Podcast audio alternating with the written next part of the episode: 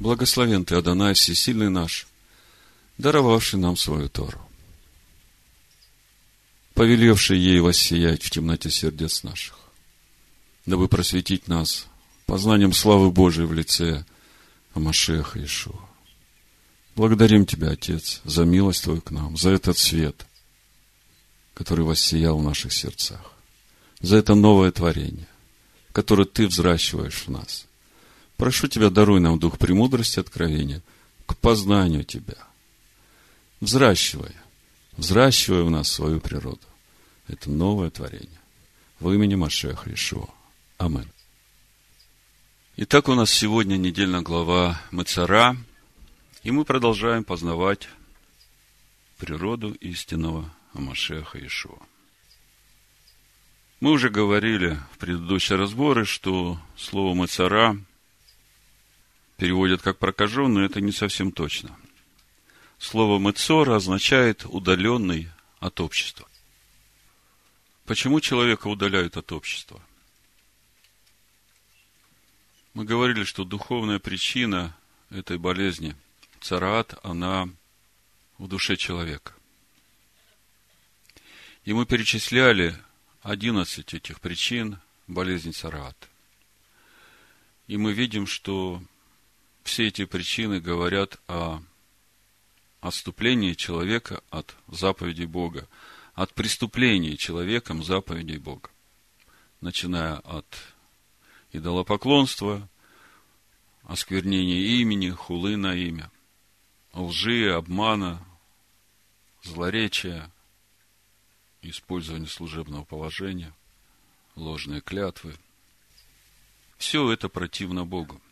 И это те причины, которые делают человека нечистым, и именно поэтому человека удаляют из стана Божьего народа, удаляют от Божьего присутствия. В Писаниях есть два понятия – тума и таара. Многие переводят эти понятия как тума – ритуальная нечистота, и таара – ритуальная чистота. И, в общем-то, это неправильные переводы. Это не вопрос ритуалов. Тума и Таара – это не вопрос ритуалов. Более того, когда человек слышит ритуальная чистота, ритуальная нечистота, особенно новозаветний верующий, он начинает думать, что речь идет о служении в этой скинии по образу или в храме. И он думает, это ко мне совершенно не относится. Я уже новое творение, во мне Дух Божий живет. Причем здесь ритуалы, ритуальная чистота, ритуальная нечистота. Поэтому такой перевод, он вводит человека в заблуждение. На самом деле речь идет о духовной чистоте человека или о духовной нечистоте человека. Вот если взять корень слова тума, тум, он переводится как закрытый. Тум закрытый. Закрытый для общения с Богом. А Тагор чистый, открытый для общения с Богом.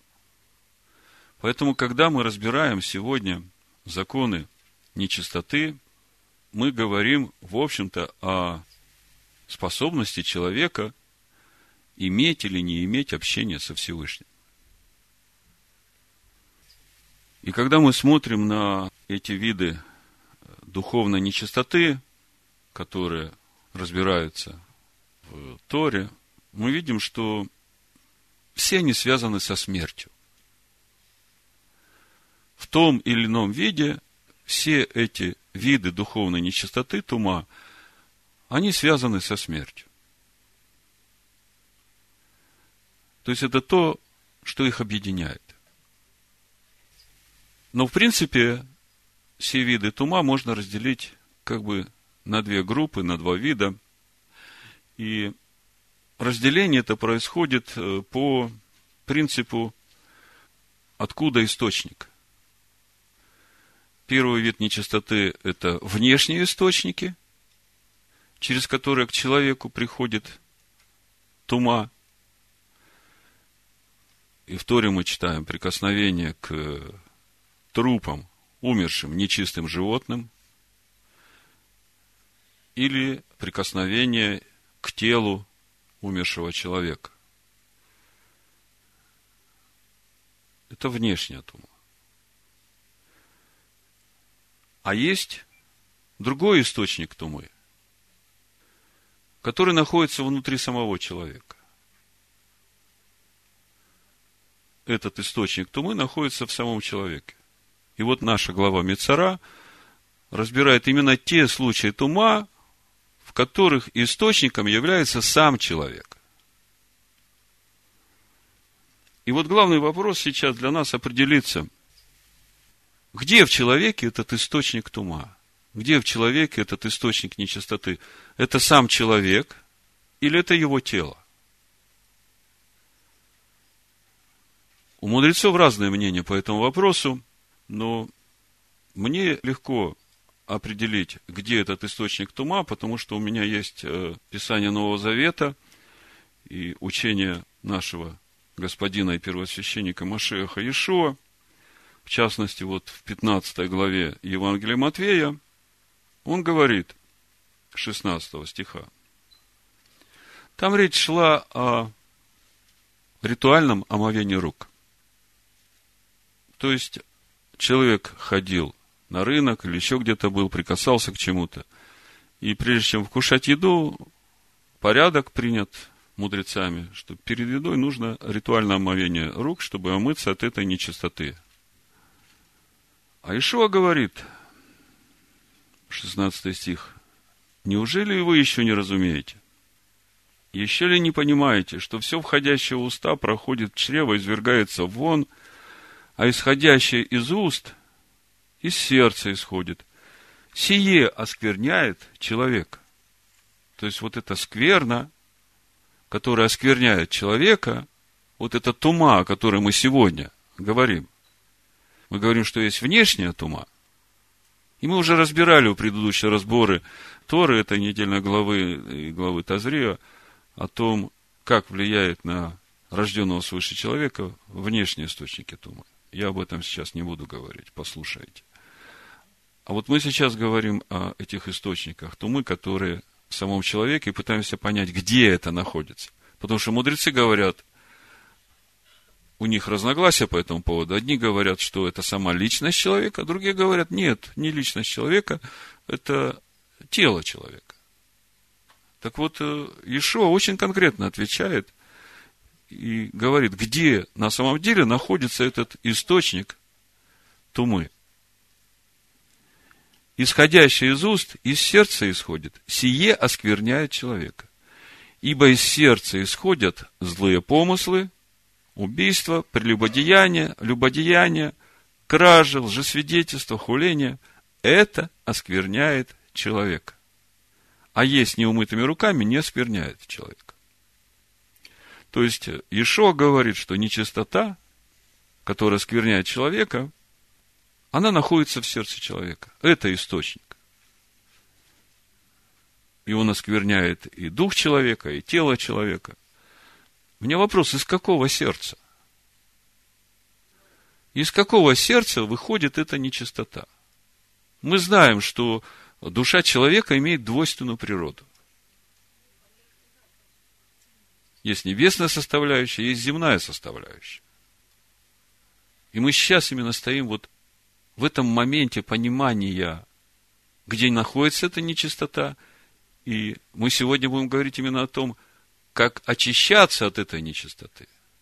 Так вот, мы видим, что находится эта нечистота в сердце человека. Если вопрос, в сердце какого человека, мы начинаем понимать, что в сердце этого душевного, земляного человека, и суть этой нечистоты, она в мыслях, души этого человека. Как написано в притчах 23.7, какие мысли в душе человека, такой он и есть. То есть, если сейчас у вас спросить, где же находится вот эта нечистота, которая оскверняет всего человека, то мы можем точно сказать, в мыслях души человека. И мысли души человека – это не те суеминутные мысли, которые у вас в разуме крутятся. Мы уже об этом много раз говорили. Мысли души человека – это его сущность, это его личность, это его отношение к тому или другому, это его нравственные ценности, э, принципы жизни, на которых он строит свою жизнь, отношения к другому человеку, к Богу. Все это вот в том человеке, в той душе, о которой мы читаем в Писаниях, которая должна возлюбить Бога всем сердцем своим, всей душою своей, всем разумом своим, всей крепостью своей. Вот это исходный материал, с которым происходит вся работа в Новом Завете. И когда начинается этот процесс очищения, то именно в этом направлении происходит, когда наша нефеш, наша душа земного человека, начинает любить Бога всем своим естеством. И когда мы говорим о любви Бога, мы понимаем, что речь идет о нашем желании всем сердцем исполнять волю Бога, жить по Его заповедям. Мы только что говорили, что все источники тумы, они связаны со смертью. И мы прошлый шаббат, разбирая недельную главу Тазрия, говорили, что, в принципе, всякое преступление заповеди влечет за собой смерть. Ну, давайте 1 Иоанна 5.3 прочитаем. Написано, «Ибо это и есть любовь к Богу, чтобы мы соблюдали заповеди Его. И заповеди Его не тяжко». Вы знаете это местописание – а во второзаконии, в 30 главе, в прошлую субботу мы читали это местописание, 15-18 стих, Моисей говорит, вот я сегодня предложил тебе жизнь и добро, смерть и зло. Мы говорим, что все виды тума связаны со смертью. И мы говорили, что смерть приходит именно тогда, когда человек начинает приступать заповеди Бога. Первый раз это произошло, когда Адам и Ева приступили заповедь Всевышнего, и смерть вошла в мир. И когда мы сегодня смотрим на те виды тума, те виды нечистоты, которые разбирает наша недельная глава, Мицара, Тумат Зав, это тот мужчина, у которого постоянные стечения семенной жидкости идут. И все это приходит э, в жизнь человека, когда он э, прелюбодействует, ведет неразборчивые половые связи, изменяет жене, если он женат. Вот это вот тумат, зав. Есть кэри, это непроизвольное семяизвержение происходит с мужчиной, тоже нечистота тоже связано со смертью. Почему это происходит, мы тоже уже говорили. Дальше идет э, нечистота от Нида. И вот мы видим, что именно с того момента, когда Ева согрешила, вот эта нечистота, она пришла в жизнь женщины. И по сей день, значит, женщины приносят при рождении ребенка жертву за грех, мы говорили, откуда, почему. И есть еще тумат зава, нечистота, истечение у женщины, которая длится больше семи дней обычных. И мудрецы говорят, что вот это истечение тумат зава, да, которое делает женщину нечистой, которая длится больше семи дней, оно тоже связано с поведением женщины, э, а именно с вызывающим поведением, когда она оголяет места своего тела, которые возбуждают мужчину. И мужчина, который на это смотрит, у него потом э, ночью непроизвольное семяизвержение. То есть, как бы все взаимосвязано. Это все связано с э, вот этими мыслями души, которые руководят человеком, который так поступает. Ишуа говорит, что если ты посмотрел с вожделением на женщину, ты уже прелюбодей. А если женщина ведет себя так, что на нее нужно смотреть с вожделением. То есть, то она кто? Она сама вызывает на себя суд Бога. Поэтому приходят вот эти истечения. Так вот, э, Второзаконие 30 глава, 15-18 стих мы уже читали, я еще раз прочитаю, чтобы вы увидели, насколько глубоко то, о чем мы говорим. Мы говорим, что всякая тума разделяет человека с Богом. Мы говорим, что всякая тума связана со смертью. Вот я сегодня предложил тебе жизнь и добро, смерть и зло. Я, который заповедую тебе сегодня, любить Господа Бога твоего, ходить путями Его и исполнять заповеди Его, и постановления Его, и законы Его. Видите, в чем жизнь? Я предложил тебе сегодня жизнь и добро. И вот перечисление или расшифровка того, что есть жизнь. Любить Господа Бога твоего. И мы говорили, что любовь к Богу в том, чтобы мы соблюдали заповеди Его. Ходить путями Его, исполнять заповеди Его и постановления Его и законы Его. И будешь жить и размножишься, и благословит тебя Адонай Всесильный твой на земле, в которую ты идешь, чтобы овладеть ею. То есть это жизнь и добро. Если же отвратится сердце твое, и не будешь слушать, не будешь слушать кого? Бога своего, заповеди Его, законы Его, и заблудишь, и станешь поклоняться иным богам, и будешь служить им, то я возвещаю вам сегодня, что вы погибнете. Ну вот, если все это вместе сложить, мы видим, что первый момент – тума, нечистота, она начинается в мыслях души человека и оскверняет всего человека, отделяет его от Бога, закрывает его для Бога. И начинается это именно с того, когда человек перестает слушать Бога, начинает приступать заповеди Бога, и через это приходит эта нечистота, смерть, человек становится нечистым. А наружу это проявляется по-разному, в зависимости от глубины этой нечистоты. Мы говорили, что цараат, болезнь цараат, это болезнь души. Это вот это духовное заболевание души, очень серьезно. И оно наружу проявляется тем, что тело человека отмирает. Но то, почему тело отмирает, причина вот в этой нечистоте души. Когда мы смотрим на Тумат Зав, на Керри, на Ниду, на Тумат Зава, вы уже понимаете, что значат эти термины, мы тоже начинаем видеть, что это все связано с отступлением или преступлением против заповедей Бога. И это все связано с вот этими мыслями души, которые руководят человеком, который так поступает. Одно дело, когда внешне от ума ты прикоснулся, а другое дело, когда это ума, это нечистота внутри человека.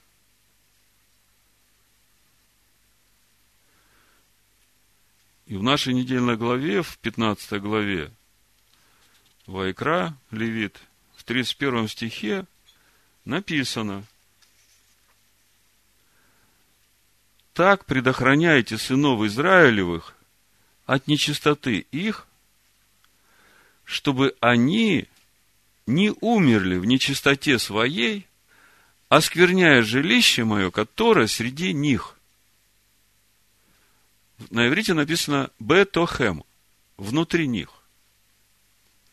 То есть, Смотрите, о чем Всевышний говорит.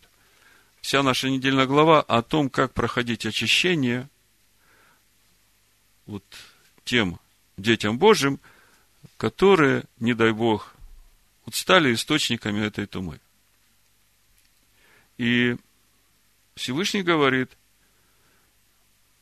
предохраняйте сынов Израиля, очищайте их, чтобы, не дай Бог, они не умерли вот в этой своей нечистоте, оскверняя мое жилище.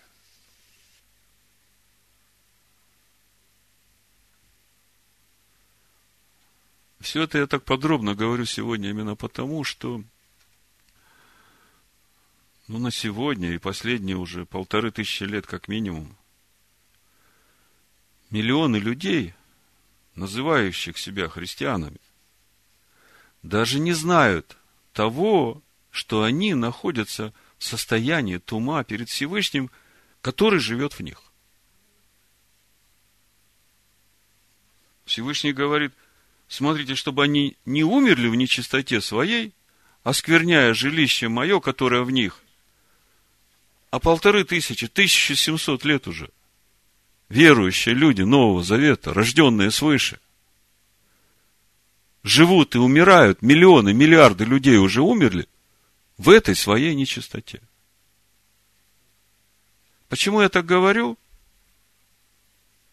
Потому что если посмотреть на ту духовную атмосферу, в которой рождалось сегодняшнее христианство, я имею в виду Первый Никейский собор, 325 год, то там можно увидеть конкретно, ну, почти все эти причины этой духовной нечистоты, через которую приходит э, вот это поражение царат.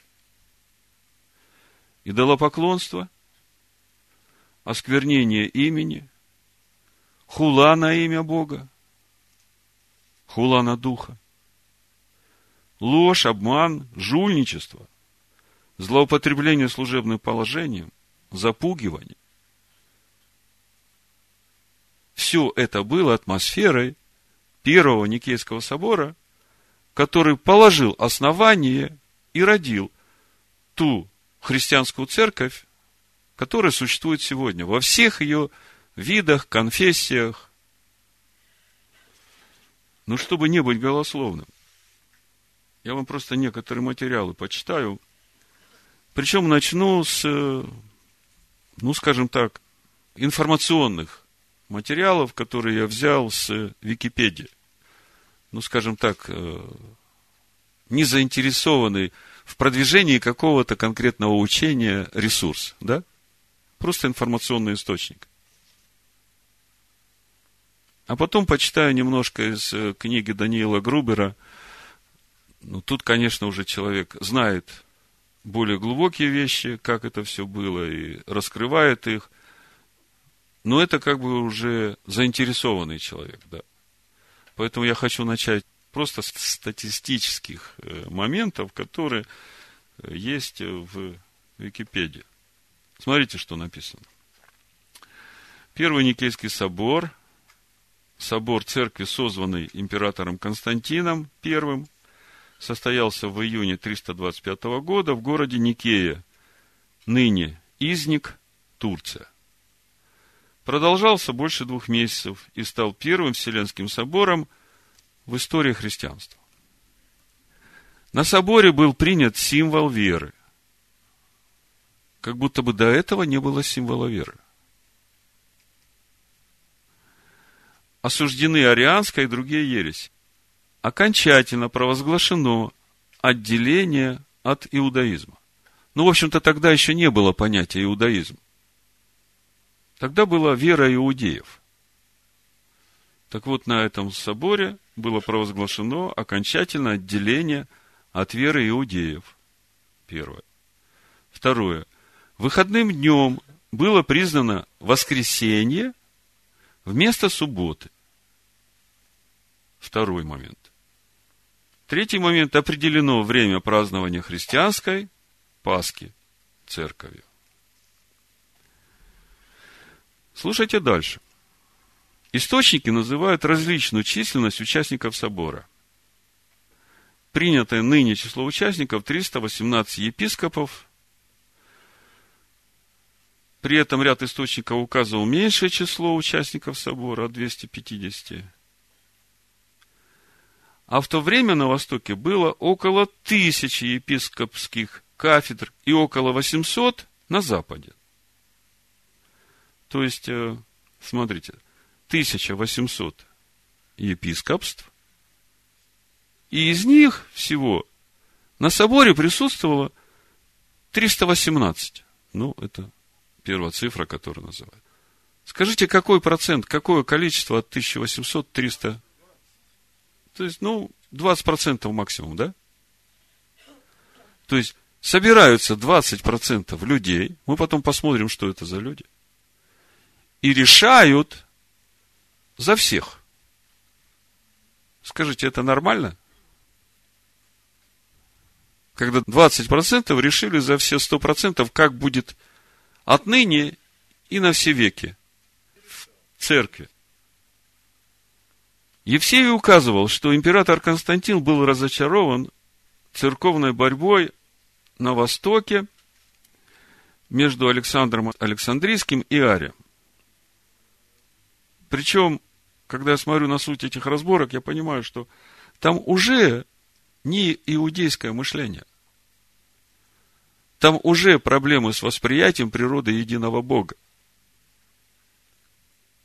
Значит, э, почетным председателем на соборе был император Константин, который в то время не был ни крещенным, ни оглашенным, и принадлежал к разряду слушающих. То есть вообще никакого права в решении духовных вопросов, ни духовного, ни морального у него не было. Источники не указывали, кто из епископов первенствовал на соборе, но позднейшие исследователи называют председателем Осию Кордубского, который в списках отцов собора значился на первом месте. Значит, были рассмотрены вопросы арианской ереси. После нескольких неудачных попыток опровергнуть это арианское вероучение на основании одних только ссылок на Священное Писание, собору был предложен крещальный символ Кесарийской церкви, которому, по предложению императора Константина, по всей вероятности от лица епископов, термин был предложен Осием Кордубским, была добавлена характеристика сына единосущно Отцу, которая утверждала, что сын является тем же самым Богом по сущности, что и Отец. Бог от Бога. В противовес Ариевому выражению из несущего. То есть сын и отец одна сущность, божество. Указанный символ веры был утвержден 19 июня для всех христиан империи – а не подписавшие его епископы, ливийские, Фиона Мамарикский и Секунд Птолемаицкий, были удалены с собора и вместе с Арием отправлены в ссылку. Под угрозой ссылки свои подписи поставили даже самые воинственные вожди ариан, епископы Евсевий Некомедийский и Феогнит Никейский. То есть, несмотря на то, что из 1800 епископств было только 300 представлено, еще из этих не все были согласны с тем, что там происходило, так несогласных отправили ссылку. И самые ярые противники вдруг резко согласились и подписали. Вот так вот закладывалось основание христианства, которое существует сегодня. Еще раз смотрите. Окончательно провозглашено отделение от иудеев. Выходным днем признано воскресенье вместо субботы. Определено время празднования праздника Песах христианской церковью. Все эти вещи, они против заповедей и уставов Бога, данных им – священных писаниях. Ну вот теперь человек, более э, глубоко разбиравшийся с этим, Даниил Грубер, очень хорошо описывает духовные причины и процессы, которые происходили до Никейского собора и во время Никейского собора. Ну, Вот, к примеру, если говорить о изменении даты празднования праздника Песах. То есть всех в то время епископов языческих церквей раздражало, что им нужно праздновать праздник Песах по-иудейски. Им это очень не нравилось, потому что они как бы чувствовали для себя унизительным быть послушными иудеям. Вот э, что было до этого? Ну, это примерно 180 год нашей эры. То есть, э, где-то за 150 лет еще до Никейского собора уже вот эта вот э, борьба за дату празднования праздника Песах уже во всю силу велась. Евсевий говорит, в это время возникли существенные дебаты, ставшие следствием различия во мнениях относительно соблюдения пасхального сезона. Церкви по всей Азии придерживались более ранней традиции. Считали, что им следует соблюдать 14 день месяца, как праздник Песах Спасителя, в день, когда иудеям было заповедано заколоть пасхального агнца. Но так как это не являлось обычаем в церквях во всем остальном мире, по этому вопросу собирались синоды и собрания епископов, даже сейчас сохранилась запись с именами тех, кто собирался в то время. Среди них председательствовал Феофил, епископ церкви Кесарийской, и Нарцисский, епископ Иерусалима. Есть еще одна сохранившаяся запись с именем Виктора, епископа Рима. Вот эта запись. Однако епископов Азии, настаивавших на соблюдении обычая, преданного им отцами, возглавлял Поликрат. Он также представил переданную им традицию в письме, адресованном Виктору и церкви в Риме. Мы, говорил он, посему соблюдаем истинный день, не прибавляя к всему и не отнимая. Ибо в Азии уснули великие светила, которые снова восстанут в день явления Господня, в кои он придет с небес во славе и воскресит всех святых. Филипп, один из двенадцати апостолов, спящий в Иераполе, и две его состарившиеся дочери девы. Другая его дочь, также жившая под влиянием Духа Святого, теперь тоже почует в Эфесе. Более того, Иоанн, преклонявший главу на груди у нашего Господа, который тоже был священником и нес священническое блюдо, мученик и учитель. Он погребен в Эфесе. Также Поликарп из Смирны, епископ и мученик, погребенный в Смирне. Фрасий, тоже епископ и мученик Евмении, погребенный в Смирне. Зачем мне упоминать?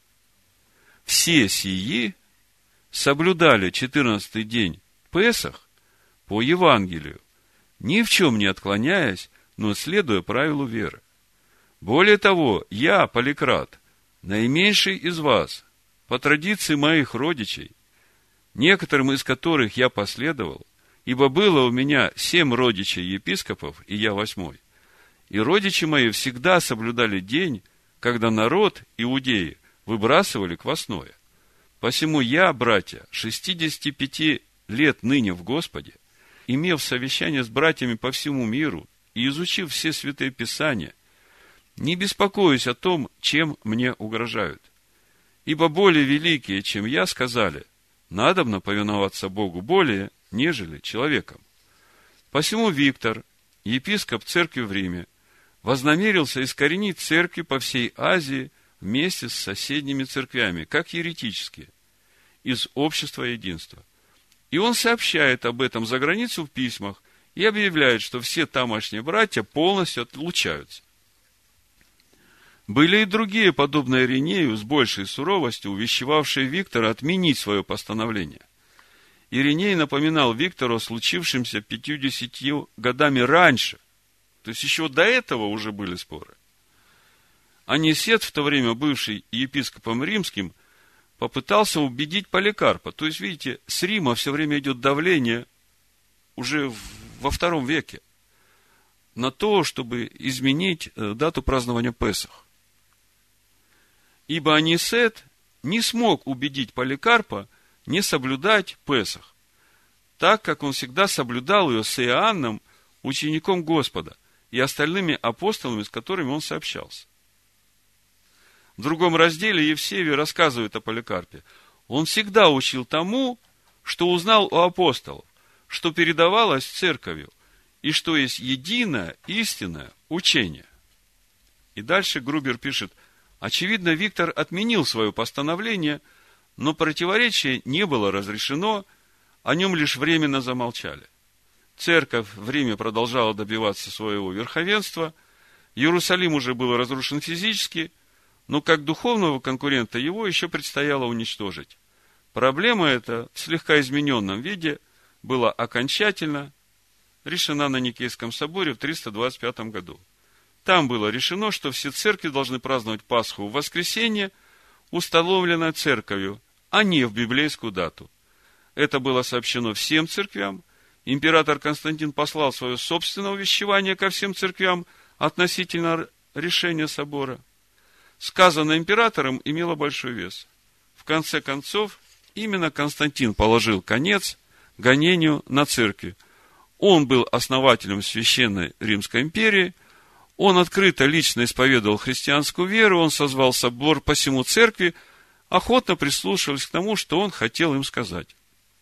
Ну, само письмо и обращение Константина мы как-то уже подробно разбирали, и в проповедях это тоже есть.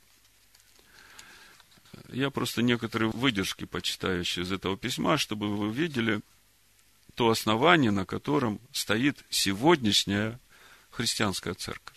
Мы сегодня говорим о ума. Мы сегодня говорим о том, откуда приходит этот ума. Мы сегодня говорим о том, что Бог говорит, заботьтесь о моем народе, чтобы они не умерли в своей нечистоте, потому что я пребываю в них. И мы сегодня говорим все, что мы храм Бога живого. И мы видим, что тума, она идет от мысли нашей души, которые надо обновлять, которые надо очищать. В данном письме Константин официально утверждает антииудейскую платформу для церковных доктрин и практики и объявляет презрение к иудеям и отмежевание от них единственно верным, в кавычках, христианским отношениям. Послушайте, на стойке казни, где был распят Иешуа, было написано «Се царь иудейский». Иешуа, когда разговаривал с женщиной-самарянкой, он говорит, вы не знаете, чему кланяетесь, а мы, иудеи, знаем, чему кланяемся, ибо спасение от иудеев. Неужели этого недостаточно уверовавшим из язычников, чтобы понять, что единственный путь спасения, где они могут узнать, научиться кланяться так, как кланяются иудеи. Познать, чему кланяются иудеи. Вот он путь спасения. Апостол Павел говорит в послании римлянам в 11 главе, вы, язычники, если вы привились на эту иудейскую маштлину, то не превозноситесь над ветвями. А здесь мы видим не просто превозношение над ветвями, здесь мы видим уничтожение иудейской маслины и э, взращивание чего-то вообще непонятного. Значит, Константин официально утверждает на этом первом Никейском соборе – антииудейскую платформу для всей церкви. Вот с тех пор и до сегодня ничего не изменилось. Всем, вот выдержка из его письма, всем показалось чрезвычайно недостойным то обстоятельство, что в праздновании этого святейшего торжества мы должны придерживаться обычая иудеев. Всем показалось это чрезвычайно недостойным. Как это так? Мы должны праздновать этот праздник так же, как празднуют иудеи. О, скверные негодяи! Заморали руки свои гнусным преступлением. Заслуженно ослеплены в своем уме, это он об. Посему подобает, отвергнувший практику всего народа, увековечить на все грядущие века празднование этого обычая в более законном порядке. И да не будем иметь ничего общего с наивраждебнейшим иудейским сбродом. Дальше пишет, следуя по всему пути в единодушном согласии, давайте же избегать этого наигнуснейшего сообщества. К чему же нам следовать за теми, кто порабощен вопиющему заблуждению? Но если сказано мною покажется недостаточным, то я предоставляю вашей тонкой проницательности путем усердия и молитвы никоим образом не допустить, чтобы чистота ваших умов осквернилась сообразованием, в чем бы то ни было, с обычаями подлейшего отродья. Слушайте, это говорит человек, дает наставление, который вообще в иерархии духовной власти церкви в разряде слушающего. Вообще ему говорить не позволено.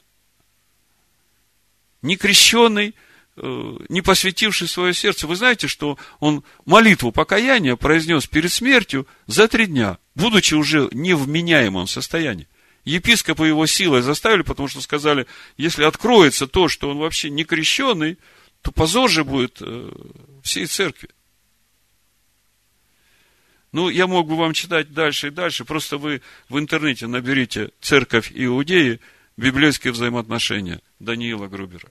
И вы увидите то основание, ту духовную атмосферу, в которой родилась та церковь, которая сегодня называет себя христианской.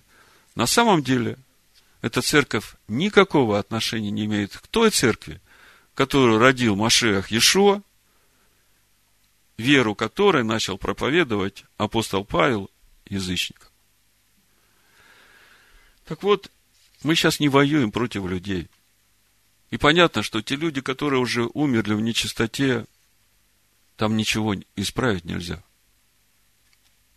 Но сегодня вокруг нас миллионы верующих людей, которые имеют отношение с Богом и думают, что они чисты перед Всевышним.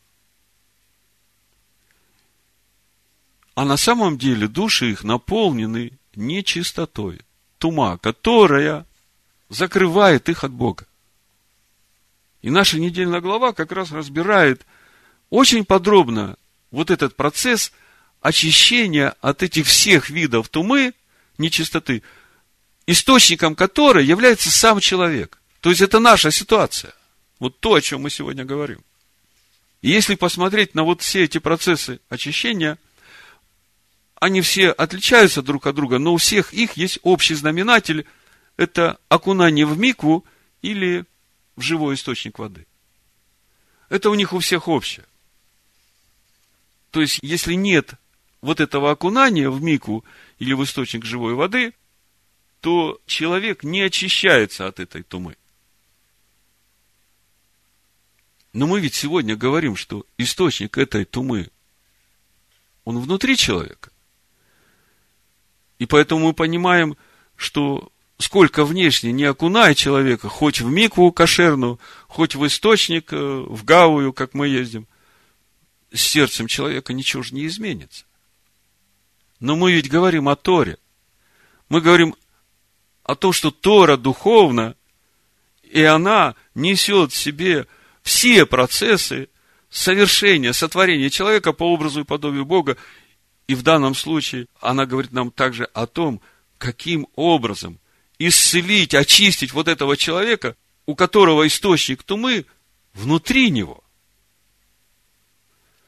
Вот Рамбан в разделе, в последнем разделе книги Тагара, законы Миквод, он заканчивает этот раздел такими словами. Послушайте. Это нам уже знакомо, мы об этом читали в Новом Завете. Окунание в микву подобно окунанию в воды знания. То есть, если говорить духовно, а вот том, что мы читаем, окунуться в мику, да, то речь идет не просто о том, что мы должны омыться телом в воде, а речь идет о том, что мы должны погрузиться в познание Торы. Рамбам говорит, окунание в мику подобно окунанию в воды знания. Апостол Павел нам в послании Ефесян то же самое говорит. За тысячу лет до того, как Рамбан это написал. Это Ефесянам 5 глава, 25 стих и дальше. Смотрите. Мужья, любите своих жен, как и Машех возлюбил церковь и предал себя за нее, чтобы осветить ее, очистив баню водную посредством слова. Ишуа говорит, вся тума ваша, она в сердце вашем. И Ишуа отдал свою жизнь, чтобы осветить нас, взять грехи наши на себя. Но нас же надо очистить. Вот эту душу нашу надо очистить от этой тумы. А мы говорим, что она в мыслях нашей души. То есть надо обновить мысли нашей души по образу и подобию Сына Божьего. И это будет именно то, о чем мы говорим, возлюбить Господа Бога нашего, Адоная Всесильного нашего, всем сердцем своим, всей душою своею, всем разумом своим, всей крепостью своей. Вот здесь этот процесс очищения. И вот во всех этих процессах очищения от тумы, которые мы разбираем в нашей недельной главе, есть один очень принципиальный момент. Тумат зав, то есть тот, кто нечист от истечения, которое по причине прелюбодейства, блудных мыслей, он не может очиститься посредством миквы. Единственное, как он может очиститься, окунуться в источник живой воды. Вот чтобы вы понимали, о чем Тора нам говорит, ну, я думаю, Рамбам уже немножко нам подсказал, и апостол Павел тоже. Чем отличается, нам сейчас надо увидеть, чем отличается очищение в микве от очищения в источнике живой воды. Чтобы вы увидели, насколько Тора духовна. Миква – это сосуд, который наполняют водой чистой водой, дождевой водой, нетронутой, которая по трубам не идет. Ничего там из рук человека не присутствует. То есть это колодец, наполненный водой. И по сути речь идет о человеке, который погружается в Тору. Мы говорим, что очищение через познание Торы. Который слушает своих учителей, наполняется вот этим учением, которое идет и к нему от его учителей. И у нас главный учитель Машех Иешуа. А вот э, источник – это совсем другой принцип.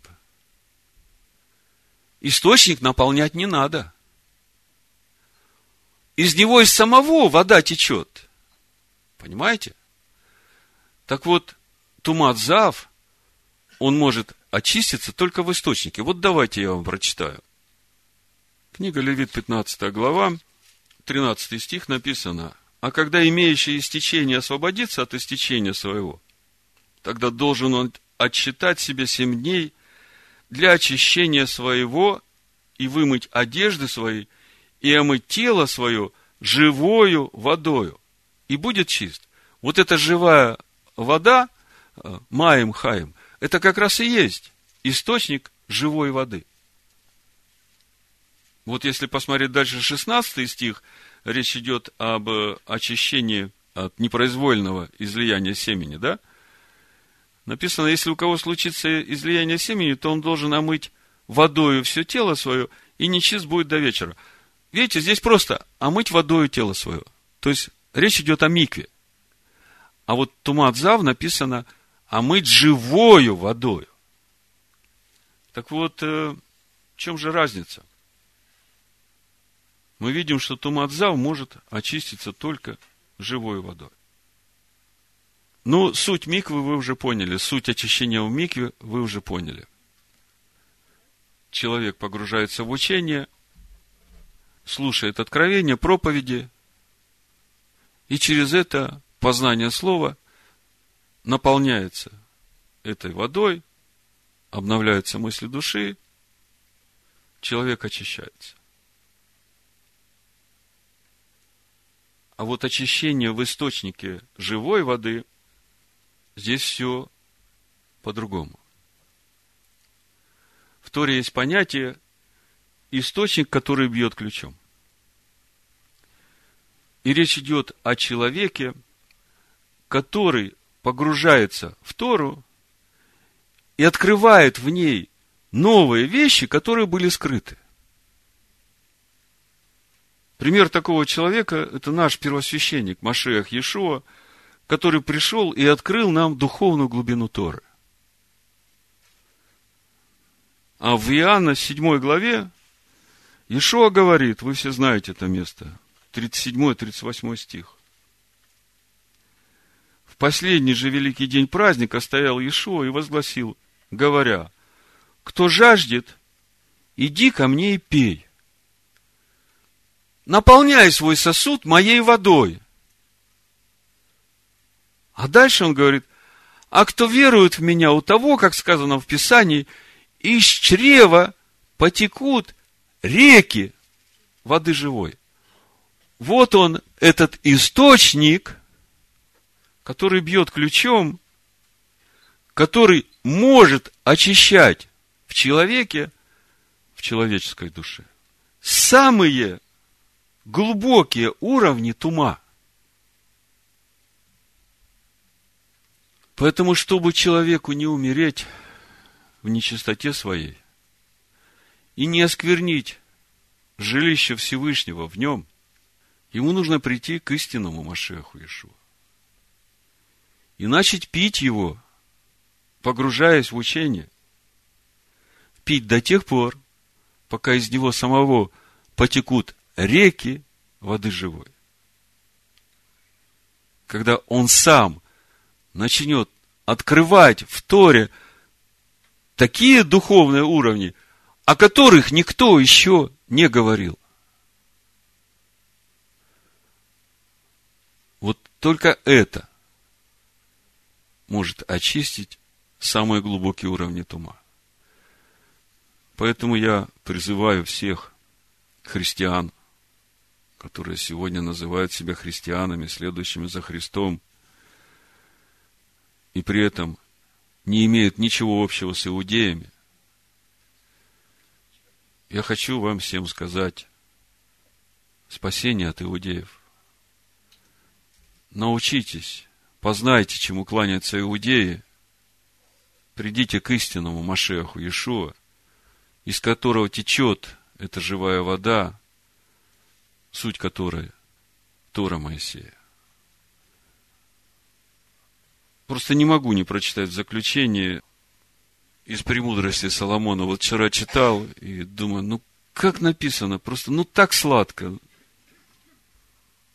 Начну с первой главы, а потом из шестой несколько стихов. Я уже заканчиваю. Первый стих, книга премудрости Соломона.